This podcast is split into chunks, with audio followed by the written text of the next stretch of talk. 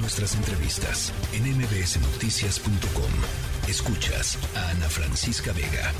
Ya les decía, se cumplió un año de que Devani Escobar, esta joven de 18 años que desapareció en Nuevo León tras abandonar una fiesta a la que asistió con sus amigas, pues a un año de esto y casi uno de su muerte, nuestro compañero Álvaro Morales preparó un trabajo especial sobre el caso. Escuchemos.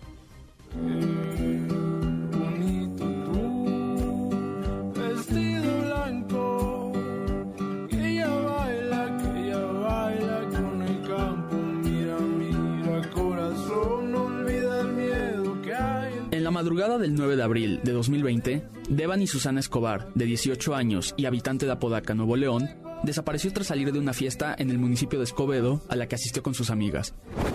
In Mexico, the death of 18-year-old Devani Escobar. La joven aparece corriendo, un hombre la persigue. Devani parece que se defiende, lo golpea. Desaparición de Devani Escobar. La familia de la joven pidió a la Fiscalía General de la República dar mayor celeridad en la investigación. Hay necesidad de que exhumen el cuerpo de hija, que lo hagan para que se diga la verdad. Devani decidió irse antes a casa. Testimonios señalan que discutió con sus amigas, pero estas dijeron que pidió un taxi de aplicación y se fue con un conductor de confianza. Sin embargo, ella bajó del auto en medio de la carretera Monterrey-Nuevo Laredo. Su padre asegura que fue porque el chofer la tocó. Fue ese mismo chofer quien tomó la foto que la inmortalizó, parada a un costado de la carretera a las 4 de la mañana. La última imagen antes de su desaparición, que conmocionó y llevó a que cientos se sumaran a los esfuerzos de su familia por hallarla, con pancartas y llamados en redes en su búsqueda. Ya estoy cansado, te voy a pedir cuentas, porque no se vale. No se vale que, que estén estas filtraciones independientemente que lo que dice mi necropsia es correcto. Trece días después de cateos, investigaciones e interrogatorios, el 22 de abril, las autoridades hallaron su cuerpo dentro de una cisterna en el motel Nueva Castilla, aunque hubo búsquedas previas en el lugar. Las cámaras de seguridad la muestran en la zona poco antes de las 5 de la mañana. Videos que son, hasta ahora, las únicas imágenes de Devani aquel día. A un año de su desaparición, su familia sigue sin respuestas claras sobre su muerte y sin justicia. Queremos encontrar la justicia y la verdad, queremos encontrar a los culpables del feminicidio de Devani, queremos sentar este precedente para que ya no vuelva a pasar más con ninguna, con ninguna joven que lamentablemente pasa día a día en, en todos los estados de la República. Desde que inició la búsqueda, su familia y autoridades chocaron. La noche del operativo para recuperarla, su padre, Mario Escobar, les increpó que no lo hubieran hallado antes, cuando el lugar había sido registrado cuatro veces previamente. Y a ello se suma que los trabajadores del motel cambiaron su versión en más de una ocasión, empezando porque aseguraron que no tenían grabaciones del video que mostraran a Devani en el lugar. No llegamos al resultado que, que el corazón de mi esposa y el mío pedía, quería, exigía. Gracias. Y, y mi hija está muerta y no sé qué hacer.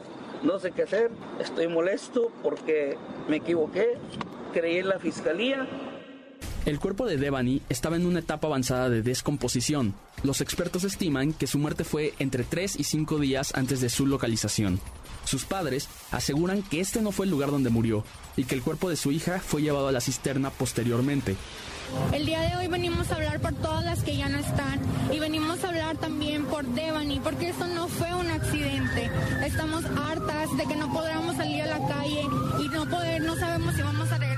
En todo momento, Mario Escobar y Dolores Basaldúa rechazaron las versiones de la Fiscalía de Nuevo León que en su primera versión señaló que murió por ahogamiento cuando cayó a la cisterna, y la primera autopsia arrojó como causa de muerte asfixia por sofocación y después señalaron contusión en el cráneo. Las pruebas científicas practicadas nos permiten comunicar que el cuerpo encontrado de Devana y Susana, siendo la causa del deceso la contusión profunda de cráneo. Investigaciones forenses independientes posteriores que solicitó la familia muestran que la causa real de muerte de Devani fue asfixia por obstrucción, no ahogamiento, por lo que se descartó la teoría de la muerte en la cisterna y se validó que la muerte de Devani fue un asesinato. Las investigaciones tampoco hallaron evidencias de agresión sexual, aunque un reporte previo lo había señalado como una posibilidad. Bueno, esperamos resultados, sabemos que tienen mucho trabajo ellos, pero bueno, de alguna manera este, nosotros tenemos la, la confianza en que nos digan qué es lo que han avanzado. Para llegar a estas conclusiones, se tuvo que exhumar el cuerpo de Devani 68 días después de su entierro para realizarle su tercera autopsia.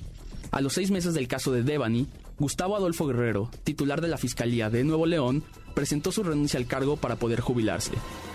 El fiscal es el, la persona que está a cargo de todos ellos. Si el fiscal no puede con su trabajo, pues también que renuncie. Digo, aquí estamos hablando de una incompetencia. Él se comprometió conmigo desde un principio a tratar de buscar la verdad. Lo ha repetido en varias ocasiones. A inicios de este año, dos trabajadoras del motel donde se encontró a Devani fueron vinculadas a un proceso por los delitos de encubrimiento y falsedad de declaraciones, pero no se han reportado más avances en la búsqueda y procesamientos de responsables. Por la notoriedad del caso, el presidente López Obrador asignó un grupo de investigación especial para que continuaran con las averiguaciones.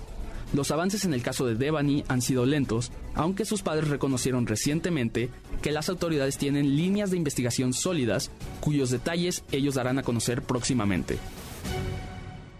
Primero, eh, lamentar el hecho y como aquí lo mencionó Ricardo Mejía, pues eh, enviar un abrazo, nuestras condolencias a los familiares de la joven, buscar que haya información, que se conozca todo.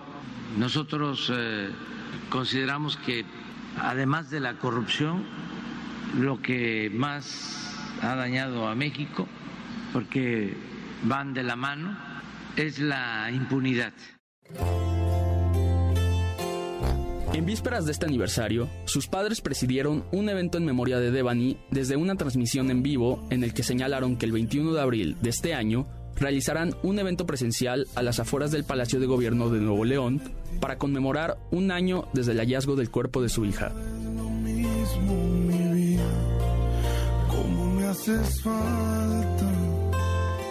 Para MBS Noticias, Álvaro Morales Vidal. La tercera de MBS Noticias.